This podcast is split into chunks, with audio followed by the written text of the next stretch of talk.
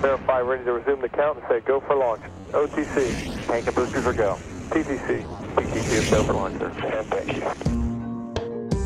Velkommen til Rumsnak, en podcast om rumnationen Danmark og de danske rumaktiviteter inden for både forskning og forretning. Mit navn er Tina Ibsen. Jeg hedder Anders Høgh Nissen. Spænd selen og start nedtællingen. Vi er klar til affyring.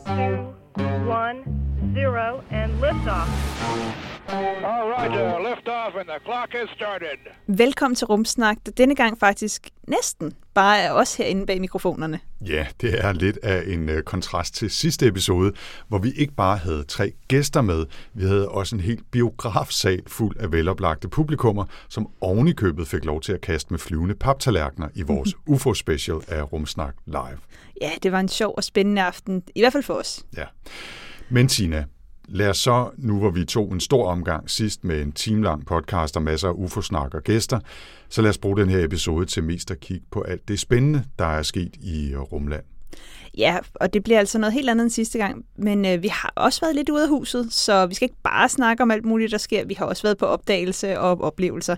Vi har nemlig været til rumkonference på DTU, det var vi den 24. marts, hvor der blev annonceret store nyheder. Øh, der blev talt om Danmarks deltagelse i den europæiske rumfartsorganisation ESA, og så var der også eksempler på en masse af de her aktiviteter, der findes rundt omkring i Danmark. Ja, og hvis man har fulgt bare en lille smule med, så har man nok også opdaget, at Andreas Mogensen kom til at spille en hovedrolle på den dag, hvor der var rumkonference, og det fortæller vi mere om lige om lidt, hvor vi også har et kort interview med Andreas. Vi skal dog også have et par aktuelle nyheder og en snak med ESA's generaldirektør. Det er alt sammen lige her i Rumsnak. Jeg hedder Tina Ibsen. Og jeg hedder Anders Høgh Nissen. Velkommen til. Three, two, one, zero, and liftoff. Men Anders, inden vi kaster os over rumkonferencen, så lad os lige tage et par nyheder fra Rumland. Det er jo fire uger siden, vi sidst havde nyheder med, fordi sidste gang var der simpelthen ikke tid til det, da vi havde live. Og der er jo altså sket meget, så vil du ikke lægge ud? Jo, det vil jeg gerne. Og, og jeg skal nok prøve at, at beherske mig, men, men det bliver en nyhedsblok. Det gør det altså. Ja. Og øh, jeg lægger ud med et par historier, som følger op på noget af det, vi talte om tilbage i, øh, i episode 49, sidst vi havde nyheder. Der så vi blandt andet på, hvordan Ruslands invasion af Ukraine allerede tidligt fik konsekvenser også for rumbranchen. Og der er selvfølgelig masser af andre katastrofale politiske, økonomiske, kulturelle konsekvenser, altså en masse død og ødelæggelse, men nu handler rumsnak jo om rummet, så det er altså det, vi fokuserer på her, uden at, at glemme alt det andet. Det er der også. Men vi fortalte, at det her firma, der hedder OneWeb, som laver satellitborget internet, ligesom Elon Musks Starlink, de var fanget i det her politiske spil og sanktionerne efter invasionen af Ukraine, fordi OneWeb havde kontrakt med Rusland om opsendelser af deres satellitter via Soyuz-raketterne, og det er så ikke lige så heldigt lige for tiden med det. Ej, det er, det er lidt ærgerligt, det er dem, man har lavet kontrakt med, og ikke øh, kigget, øh, Ja. kigget vist på i stedet for. Præcis. Og det har de så gjort efterfølgende og har lavet en aftale med SpaceX i stedet. Og det er vel nærmest en lille forretningsmirakel, kan man sige, fordi Elon Musk jo både ejer Starlink, som er en konkurrent til OneWeb, og SpaceX, som OneWeb nu har lavet en aftale med øh, og om at sende deres satellitter om. Så SpaceX kunne jo sådan set godt have sagt, nej, nah, vi har sgu ikke lige så meget plads til jer. Vi, er lidt, vi har lidt travlt for tiden, har lidt så travlt, so sorry, kom de igen har om jo øh, fem år. sendt, altså sendt endnu en bølge af 50 mm. satellitter opad. Det gør de stort til hver tredje uge lige for tiden. Men det kan jo godt være, at OneWeb har fået lov til at betale lidt ekstra, det ved jeg ikke, øh, og det er der ingen, der ved, ud over de to firmaer, fordi BBC skriver om, om nyheden her, The terms of the agreement with SpaceX have not been disclosed. Så det kan godt være, at de har betalt en lille øh, 25 procent ekstra eller et eller andet, mm. men, men det er da godt, at det lykkes, altså godt for OneWeb i hvert Ja. fald. Og så vil jeg også lige nævne den kuriøse historie om tre russiske kosmonauter, som den 18. marts drog afsted mod ISS, hvor de nu skal tilbringe seks måneder. Da de ankom derop til, der tog de en selfie, hvor de alle sammen ser rigtig glade ud over at være ankommet i godt, øh, god behold, og det var også fint nok.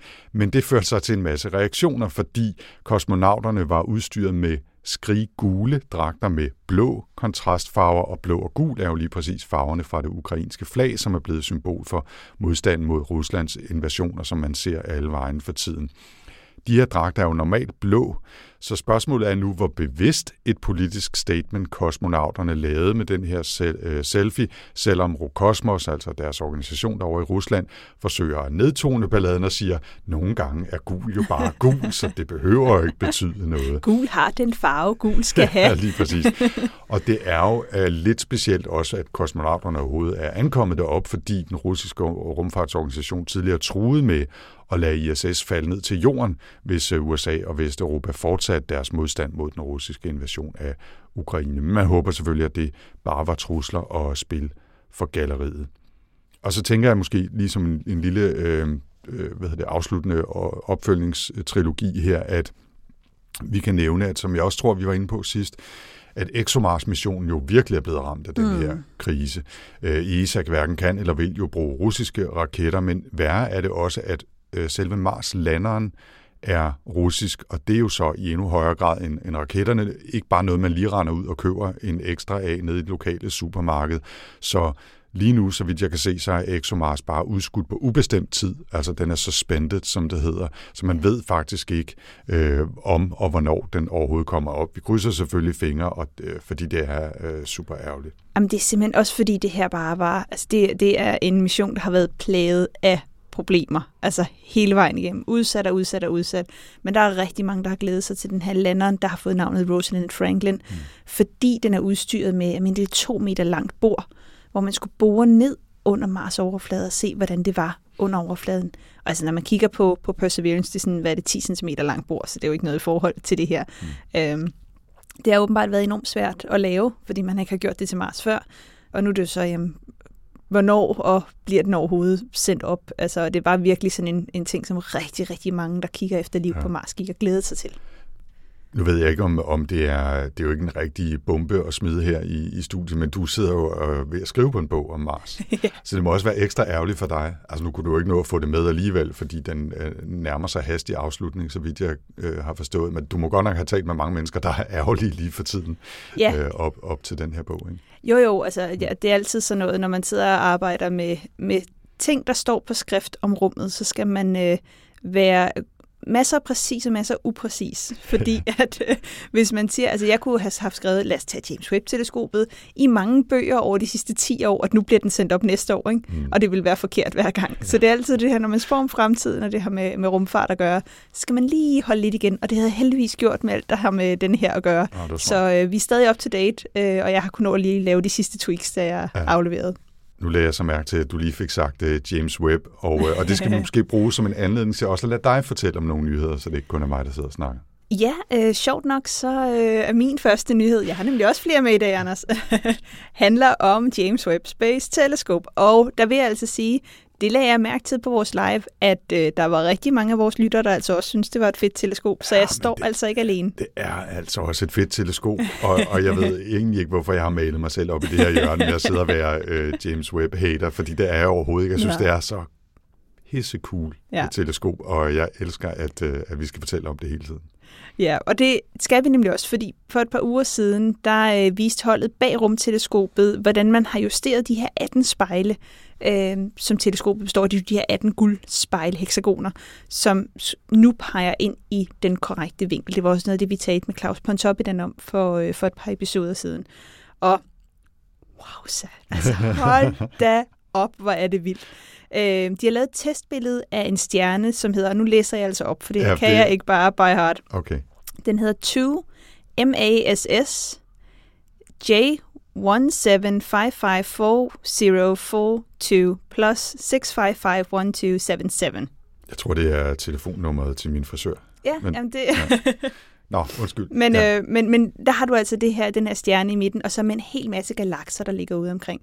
Øhm, og billedet i sig selv var sådan ret imponerende, når man så det. Nu skal man huske, det er et infrarødt teleskop, så det er jo, hvordan himlen ser ud i infrarødt lys, det her. Øhm, men der gik altså ikke længe, før der var en række astronomer, der havde kigget på det her billede og sagt, oj, den der stjerne kender jeg da, fordi det er der nogle mennesker, der gør. Ja. Øhm, og så havde de fundet en tidligere observation af den samme stjerne, det samme område, med Spitzer Space Telescope, som er et gammelt øh, NASA-teleskop, også et rumteleskop der blev det virkelig tydeligt, hvad det er, James Webb kan. Fordi ja. når man kigger på, på stjernen i, i sig selv, øh, så er det sådan lidt en utydelig blob. Men rundt omkring var der sådan nogle klatter, og det lignede sådan 2-3 pixels. Det så ikke særlig fantastisk ud. Øh, men alle de her klatter eller blobber, eller hvad man kan sige ude omkring, øh, de var fuldstændig utydelige på Spitzer Space Telescope, men på James Webb, der stod de fuldstændig klart, at det var så tydeligt, at det var galakser, man kunne se i baggrunden. Ja. Så det viser altså bare, hvilke muligheder det her teleskop får. Og det her var en kort eksponering. Det var ikke noget andet end, nu tjekker vi lige, om det går godt. Og allerede her, altså, og jeg ved, der er mange af mine kolleger ude, øh, derude, der sidder nu og siger, kan vi lave noget videnskab på det her? Kan vi på en eller anden måde øh, få noget frem? Fordi at være de første, der kommer med en videnskabelig artikel fra James Webb, vil også være ret fedt. Ja, det, det er klart. Øhm, men altså, det er jo ikke et videnskabeligt billede nu, det er sådan et testbillede, ikke? og man er jo stadig inde i testfasen af teleskopet. Men det her har virkelig fået det altså, synliggjort, hvor vildt James Webb Space Telescope er, og hvilke muligheder der er for videnskab ja. med det her teleskop. Det er fedt. Vi glæder os til at se, når de så for alvor begynder at tage billeder. Ikke? Ja. Jamen præcis, og det er jo øh, de første videnskabelige øh, observationer af efter planen vil stadig her i slut maj, starten af juni. Ja. Så der er jo ikke længe til, at vi begynder at, øh, at få den første videnskab fra James Webb. Det kommer vi helt sikkert til at snakke mere det, om. Det gør vi. En anden ting, øh, vi allerede har talt meget om, og sikkert også kommer til at tale mere om, det er exoplaneter. Mm planeter om øh, fjerne stjerner kom jo op både i vores øh, episode om liv i universet og også i den seneste om UFO'er. Det er også noget, vi har dykket ned i tidligere. Og jeg har lige øh, fundet en nyhed om, at vi nu kan fejre en slags halvrund milepæl, hvis man kan sige det.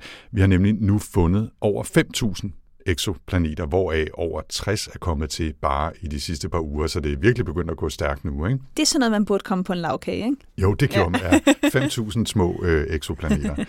Og, og det er jo synes jeg stadigvæk lidt vildt, ikke? fordi første gang man bekræftede eksistensen af planeter i fremmede solsystemer var i 92, hvis jeg ikke husker meget galt.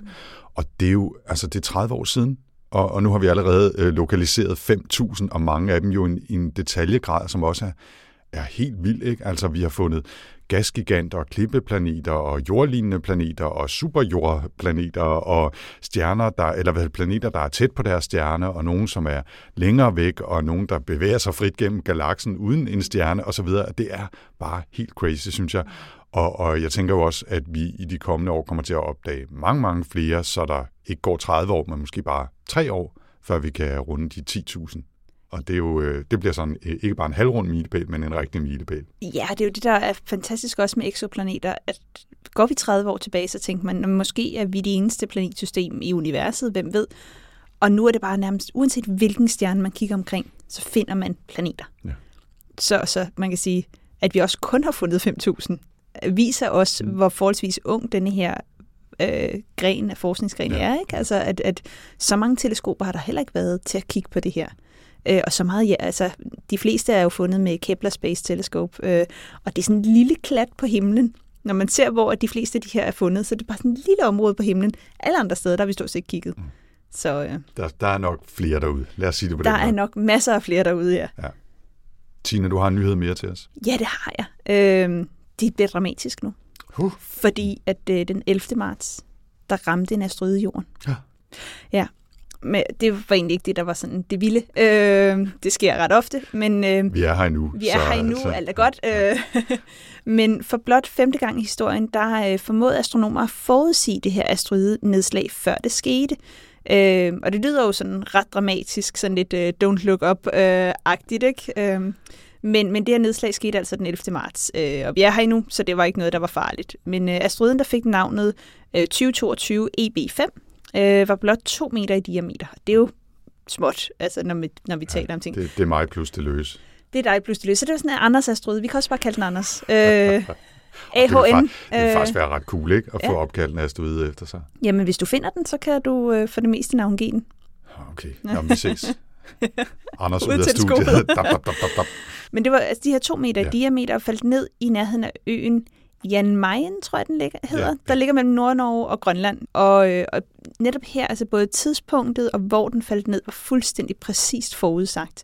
Og det kom altså bare fra to timer før, der havde man øh, observeret den her øh, asteroide. Så det var ikke en, man har kendt til i mange år, som nogle af de her større asteroider øh, er. Men den var blevet observeret fra Ungarn.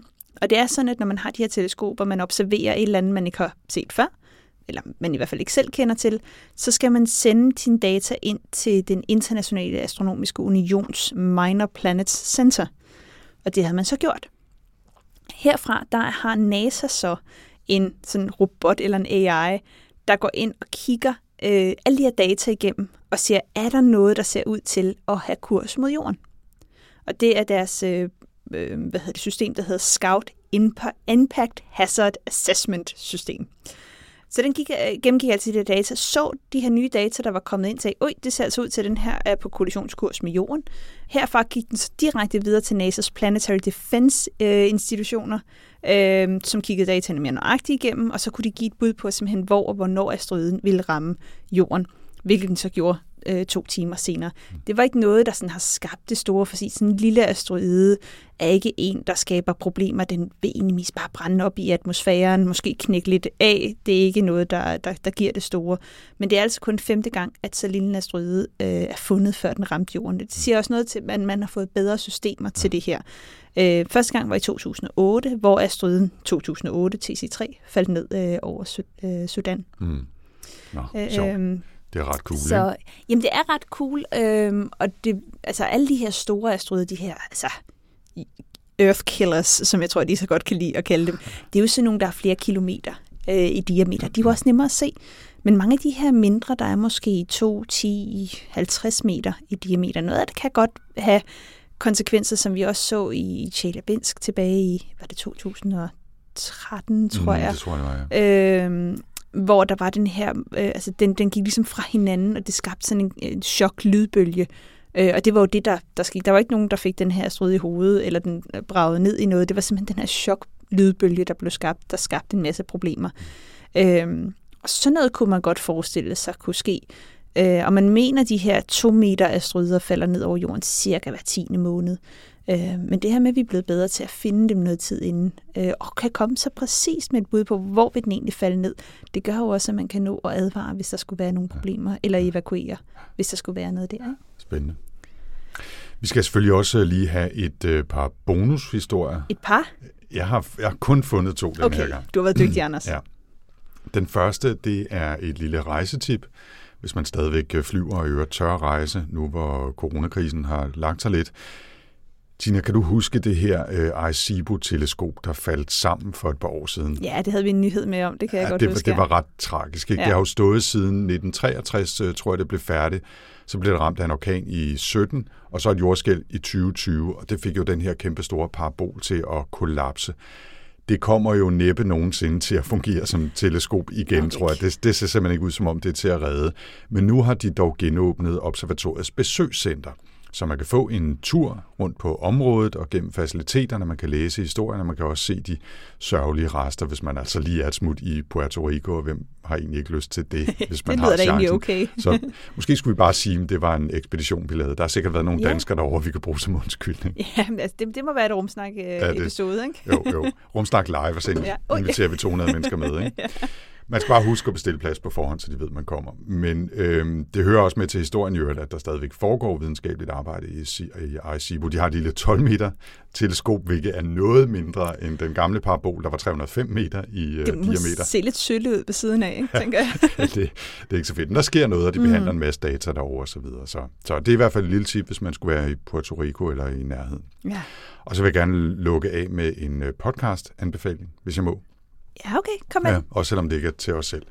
Øh, det er den podcast, der Vi hedder... håber, folk ved, at de skal lytte til øh, Rumsnak, når de lytter det her, Det skal jeg. de selvfølgelig. De Ja. kan lytte den anden podcast, og så vender de tilbage til Ja. ja.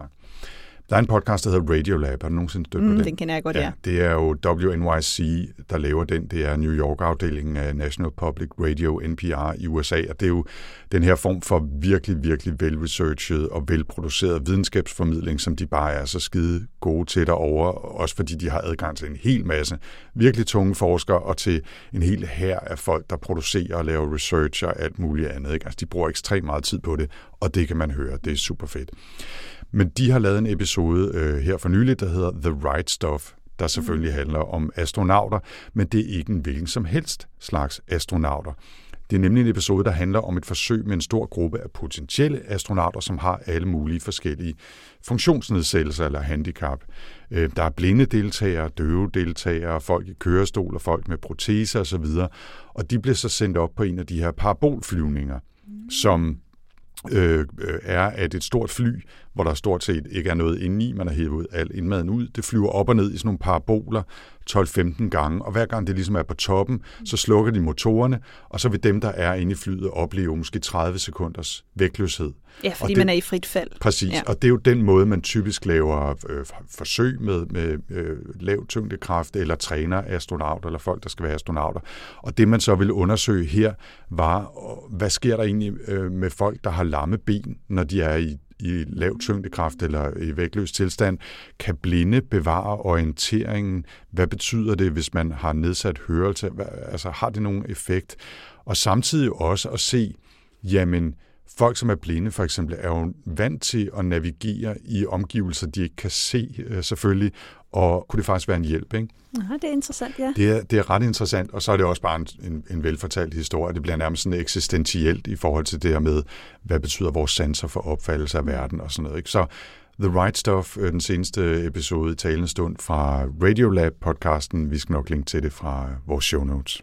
Og det er jo super interessant, fordi at nu har ESA jo lige slået op for de her paraastronauter, så det er jo noget, der faktisk også er, altså at man har mulighed for i Europa at blive rigtig astronaut, selv hvis man har et handicap, som jo har været sådan no-go før, ikke? Så det er interessant, at både øh, USA og, Ja. ja. og Europa Ja. begynder at kigge på, på de muligheder, der er med folk, der har et fysisk handicap. Ja, det er super spændende. Okay, it's a nice ride up to now. Nå, Tina, lad os så komme i gang med vores besøg på rumkonferencen på DTU her torsdag den 24. marts. Hvad, hvad var det egentlig for et arrangement, vi lige skal starte med det? Jo, altså det er jo et, øh, en konference, der er arrangeret af Uddannelses- og Forskningsministeriet, og det lugter også sådan lidt ministerielt, når man, når man er der. Ja, det der, kan er, vi godt der er nogle øh, embedsmænd, Ja, her. Det må man ja. sige, at der var mange jakkesæt, Ja, øh, der. var blå. Ja. men, øh, men det er næsten altid med besøg fra ESA, det er altid med besøg fra folk fra den danske rumindustri, forskere fra de danske øh, universiteter og så mere. Så det er sådan en fætter kusinefest for folk, der laver noget med rummet. Ja, og det bliver Øh, afholdt på DTU Space i øvrigt, øh, skal den vi her måske gang, lige ja. sige, øh, den her gang. Og der var også hundredvis af besøgende med, og da vi kom, der var jo trængsel, og der var masser af kameraer, journalister fra alle tv-stationerne og alle de store aviser, og det var jo, fordi der var lagt op til en ganske særlig annoncering. Og når man lytter med til det her, så er det næppe en overraskelse længere. Men alligevel, Tina, hvad var det, vi fik at vide af ESA's generaldirektør Josef Aschbacher der cirka kl. 10 torsdag formiddag på DTU? Ja, men altså, vi fik jo at vide, at Andreas han har fået øh, tildelt en helt ny mission til den internationale rumstation, og han den her gang skal være afsted i seks måneder. Og udover det, så lagde han også stor vægt på, at Andreas han, øh, han skal være pilot på den her SpaceX øh, Dragon-kapsel, han skal sendes op Ja. med. Jeg kan godt lide, at vi bare kalder ham Andreas nu. Ja, der er det, ikke noget Andreas Mogensen. Han er en ven af huset. det er han. Og øh, så skulle vi jo også lige fange ham bagefter for at høre mere om det og ønske tillykke og så videre. Øh, og lad os lige høre, øh, hvad Andreas sagde, da vi fangede ham der den 24. til rumkonference, lige efter annonceringen. Først og fremmest, Andreas, stort tillykke for os her i øh, Rumsnak. Det er jo super spændende, at du har fået din mission igen. Hvor længe har du egentlig vidst det her?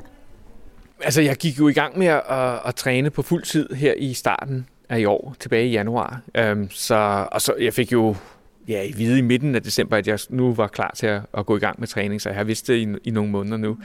Og det har jo været rigtig svært at holde på hemmeligheden, så jeg er glad for, at det nu er blevet offentliggjort, og jeg kan fortælle alle øh, om missionen og dele min glæde med dem. Og hvad er det for en mission, du skal på, hvis du lige skal rise den op? Jamen, jeg skal på en øh, 6 måneders mission til øh, rumstationen.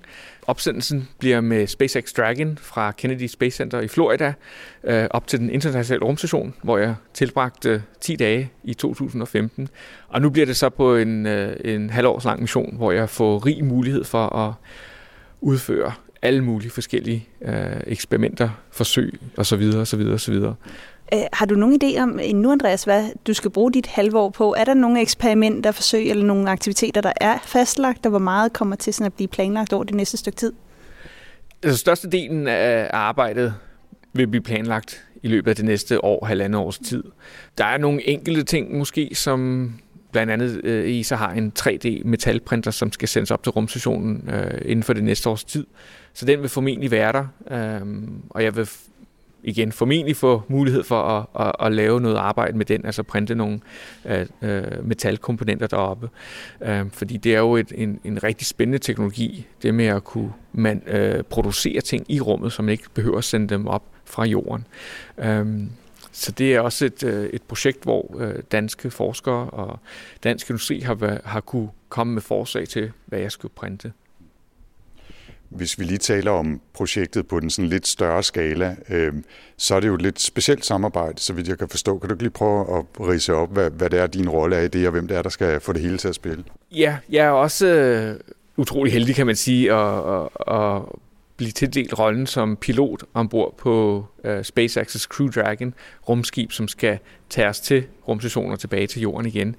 Øhm, det er øh, noget, jeg glæder mig utrolig meget til, og det er også en, en kæmpe ære, fordi det er første gang, at NASA tillader en ikke-amerikansk astronaut at være pilot ombord på et af deres rumskibe. Um, så det, det bliver utrolig spændende at skulle virkelig dykke ned i alle de tekniske systemer på Dragon, lære dem at kende grundigt, og så også lære at styre rumskibet. Og sørge for at parkere det ordentligt, når I kommer derop. ja. Ja, for vi- hvad ligger der egentlig i at være pilot? Altså, det er jo et forholdsvis nyt system. Hvor meget er styret? Hvor meget får du indflydelse på selve turen til rumstationen?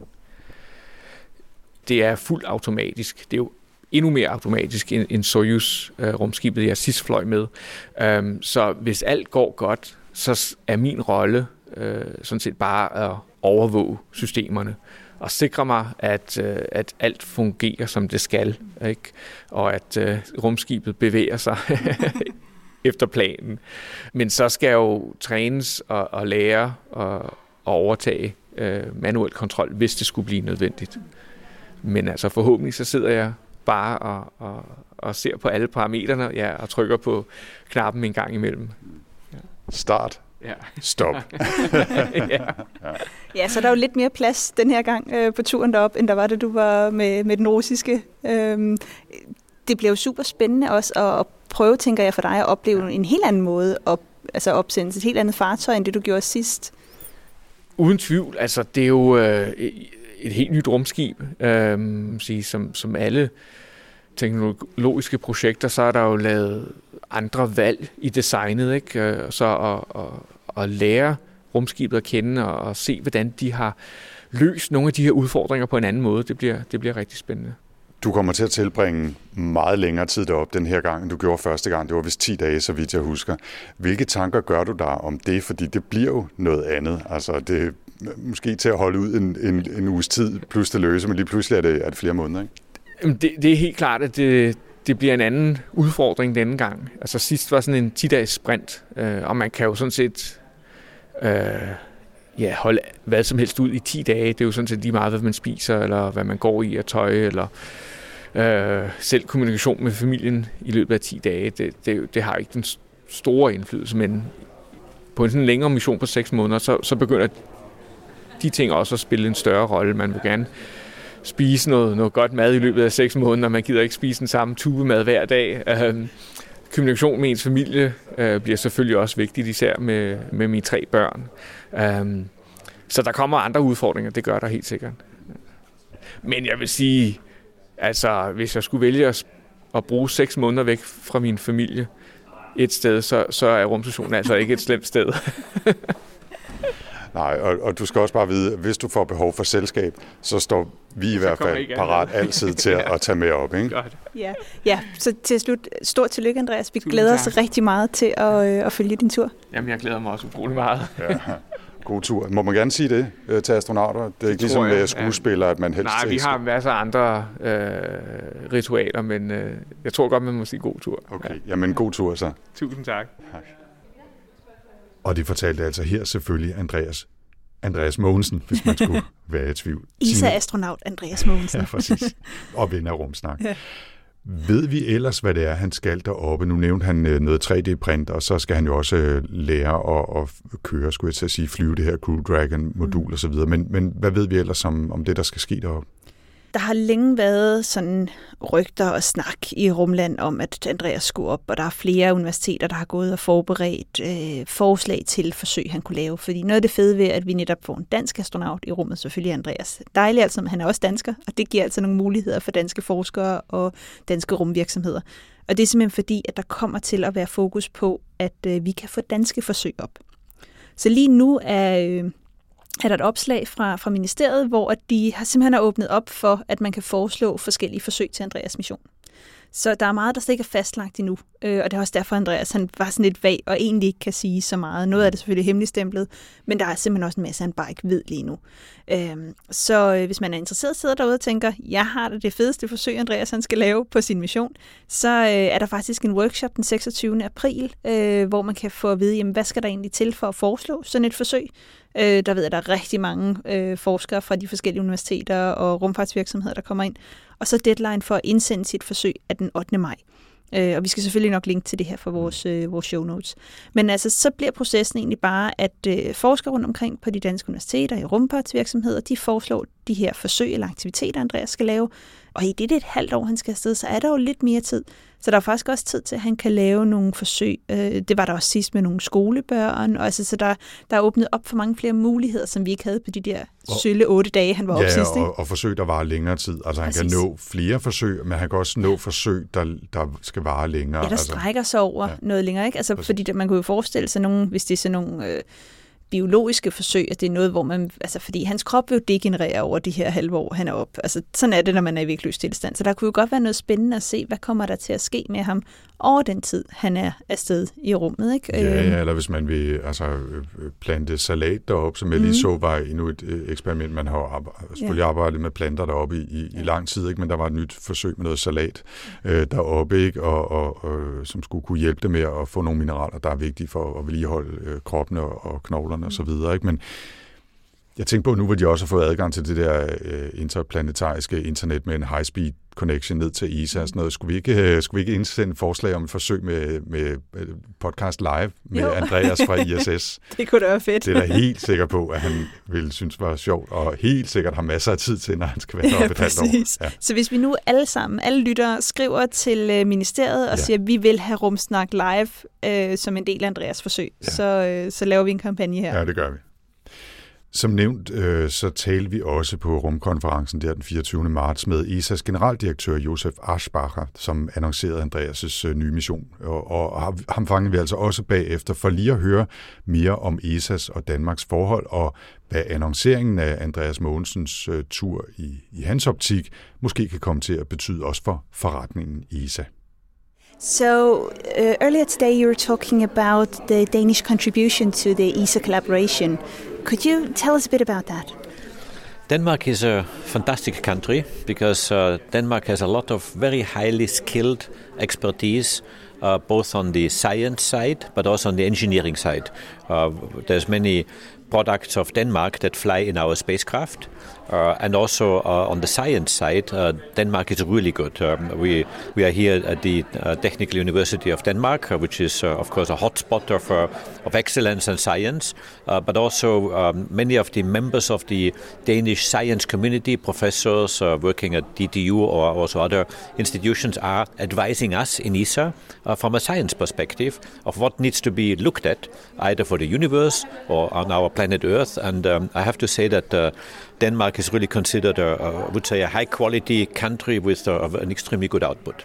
So, so there's potential because we know that Den- Denmark might not contribute as much as some of us would like. Um, what are the perspectives if Denmark really were to get into the game? Where could you see us in ESA then?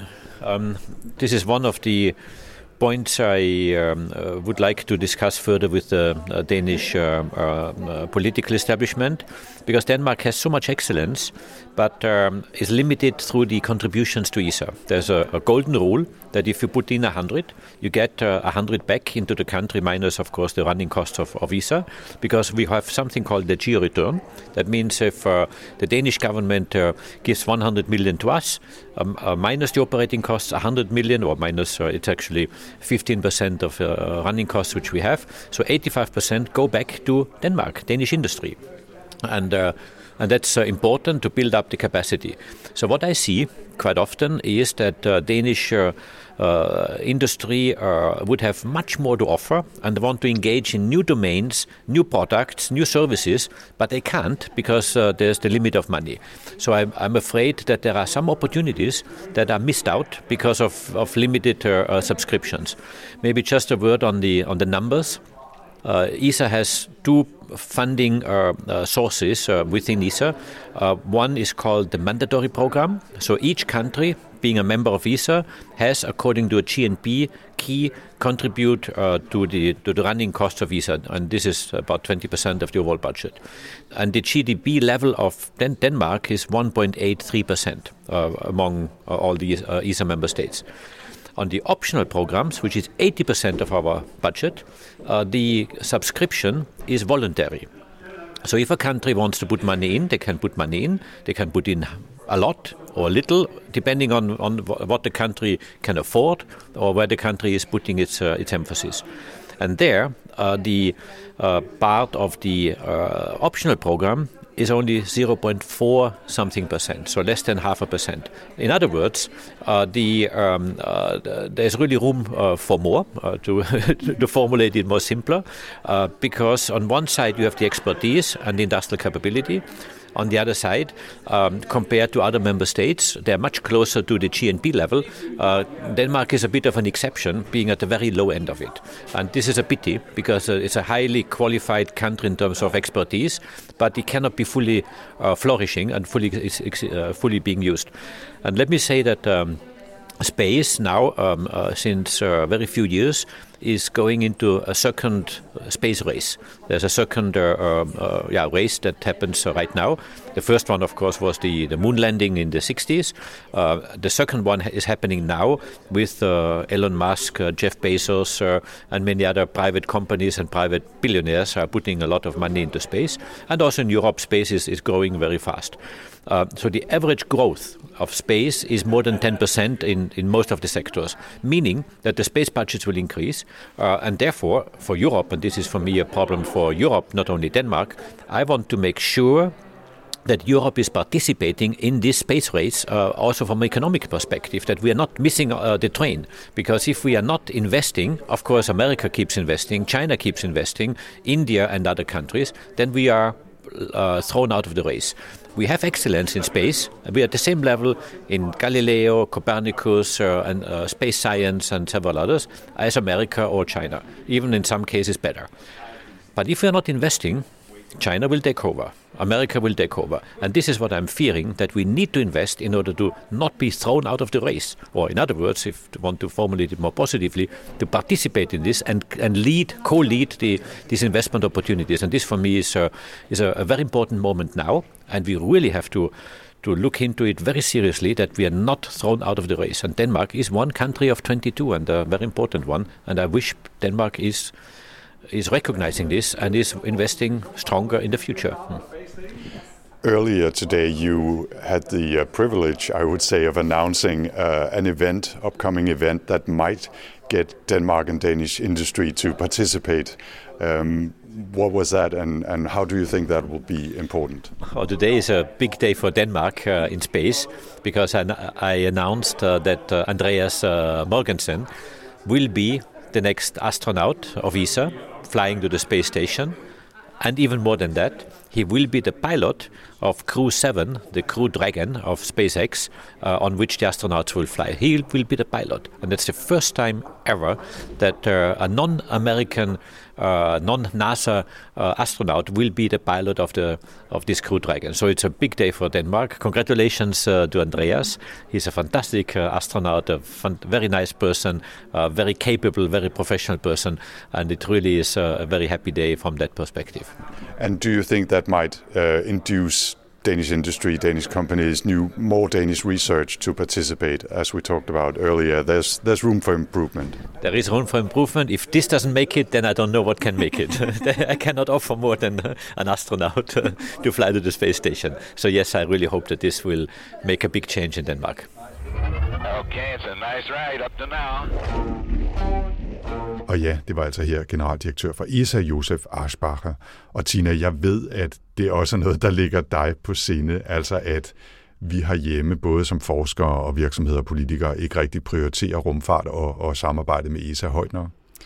Ja, nu kommer vi lige ind på en af mine kæpheste, Okay. Anders. Jeg Jeg, undskylder på jeg læner mig lidt ja, tilbage, så. Læn dig tilbage, så kommer der et rant. Øh, vi er færdige om en 20-25 minutter Ja, her. det er fint. Skål.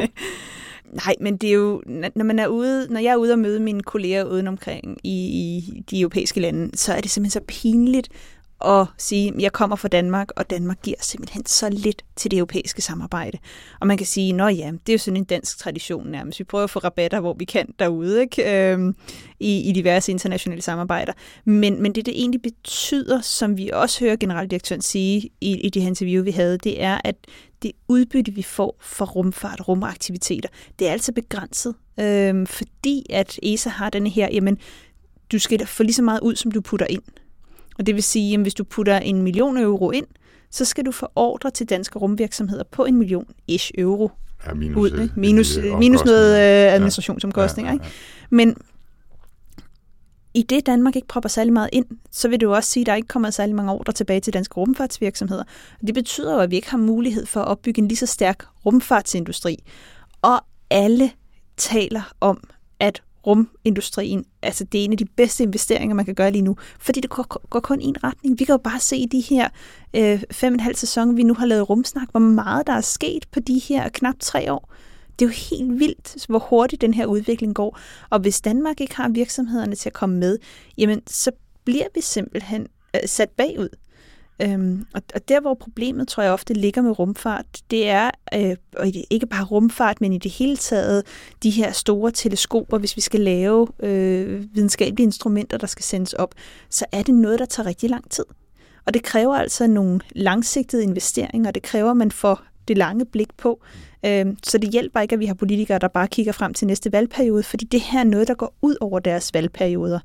Øhm, Og det her med, at man så lige pludselig altså, sparer på forskning, sparer på alt det her, øhm, det synes jeg simpelthen er så ærgerligt. Ja. Så der har vi altså et problem i, at det er den der sådan lidt, lidt lallet, uambitiøse øh, tilgang, der har været til det. Så har jeg sagt det straight. Men altså, når det så er sagt, så hvis vi kigger på rumstrategien, som jo er kommet i nu to versioner siden Andreas første mission, men, men i det hele taget, den danske rumfartsstrategi er enorm, eller rumstrategi er enormt fokuseret på, på vækst og på penge, og hvad vi kan få ud af de ting, der allerede er. Der er ikke en ambition om, at vi skal mere. Der er ikke en ambition om, at, at, øh, at vi skal øh, vi skal blive ledende inden for noget. Det er bare, altså, vi skal bruge det der data, der allerede bliver lavet, og så skal vi lave noget, som, som andre kan bruge på det.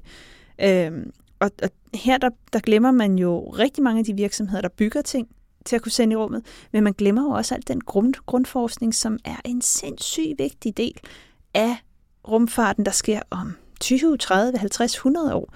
Fordi den viden, vi skal have i dag, jamen, det er, jo, det er jo den, vi skal bruge til, til noget reelt om rigtig mange år. Ikke? Altså, uden relativitetsteori, uden øh, laserfysik, uden kvantemekanik osv., jamen, så havde vi jo ikke nogen af de teknologier, vi har i dag. Og det var noget, man stod med for 100 år siden, og tænkte, jeg ved ikke, om vi kan bruge det her til noget, men det er da, det er da helt vildt sejt, og det er jo en indsigt i universet. Og det glemmer man altså i det her, når man er så vækstorienteret, og man er så uambitiøse. Mm. Så til alle de politikere, der lytter til rumsnak, Ja. kom i gang. Kom ind i kampen. Ha' nogle ambitioner på vores landsvejen. Det er altså på tide. Nu har vi en astronaut, der skal i rummet igen. Bolden er jeres. Sådan. Godt afleveret. Oven på den, så lad os lige tage en lille, en lille dessert, øh, fordi vi er ved at nærme os øh, afslutningen, men jeg synes, vi skal have et øh, lytterspørgsmål. Mm. Og øh, den her gang, der er det ikke kommet på en flyvende paptallerken, øh, som det gjort i Empire Bio, men via det verdensomspændende internet i form af en e-mail til infosnabelag.rumsnak.dk. Og det er en, øh, et spørgsmål fra Finn Petersen, der ligesom mange af os andre har set det her billede fra James Webb Space Telescope, som du nævnte tidligere, mm. Tina. Og Finn han spørger, jeg har lige nærstuderet webbilledet fra NASA den 16. marts, og det ser jo godt ud, men er det photoshoppet, altså er det billedmanipuleret? Mm. Hvorfor er solen i forgrunden forsynet med en strålestruktur? Det er sådan noget, man kan lave på sine billeder med et specielt filter på sit kamera, men har man givet James Webbs kamera sådan et filter, og virker den slags også på infrarødt lys, og hvorfor er de fleste af strålerne sammensat af fire små stråler? Er det et spørgsmål om justeringen i 18 paneler? Så kan du forklare, Tina spørger Finn Petersen, hvorfor vi ser den her strålestruktur, som ligner noget, der er billedmanipuleret? Det kan du tro. Øhm, og det er faktisk ikke kun James Webb teleskopet, der har det her. Hvis man ser på, øh, på langt de fleste teleskoper, Hubble-teleskopet er også et, øh, et godt eksempel på det, så ser man de her øh, stråler også. Øh, det hedder diffraction spikes, eller diffraktionspigge, tror jeg på dansk. Jeg Det- tror ikke, vi har det rigtig godt det ord det på dansk fra det. nu fald, Øhm, ja. Men øhm, Men de dannes simpelthen af teleskopernes sekundære spejl. Så hvis vi kigger på James Webb, så er der jo de her 18 store spejle. Øh, det de gør, det er, at de fokuserer lyset ind på et mindre spejl, som er det sekundære spejl, som så igen sender lyset tilbage ind i alle de her øh, instrumenter, ja. som så skal analysere lyset på diverse måder. Og det her sekundære spejl er altid sat fast øh, med en eller anden form for stativværk. Øh, så det, det kan jo ikke bare hænge ud i ingenting, så det sidder simpelthen fast med et eller andet. Og alt efter, hvordan det her sekundære øh, spejl er sat fast, så får man en særlig struktur af de her diffraction spikes. Mm. Så det er simpelthen en effekt, der kommer. Og grunden til, at vi kun ser det fra stjerner, det er fordi stjernerne, når vi kigger på dem på himlen, er punktkilder. Og det betyder, at når vi kigger på dem, har de faktisk ikke nogen udstrækning. Men når vi så bruger teleskop, så får vi altså, fordi det er den her punktkilde, så afbøjes noget af lyset omkring de, den her øh, struktur, der holder det sekundære spejl fast, så får man de her diffraction spikes. Så hvis man vil, øh, hvis man vil kigge lidt på de her forskellige diffraction spikes, alt efter hvad man vil få, så, øh, så har vi linket en, øh, med en lille guide øh, i vores show notes, så kan man simpelthen gå ind og se, hvad det er for nogle, øh, kan man sige, strukturer i øh, det her stativ, der holder fast, der giver forskellige typer af de her øh, diffraktionspigge.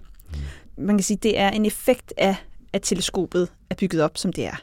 Ja, tak for det. Øh, vi håber, Finn, at det, det var svar på dit spørgsmål, og så vidt vi ved, er der altså ikke manipuleret i Photoshop for at få det til at se ekstra lækkert ud. Sådan er virkeligheden bare, når man øh, optager den via James Webb Space Telescope. Yep. Five, four, three, two, one, zero, and liftoff. Og med det er Rumsnak landet for denne gang.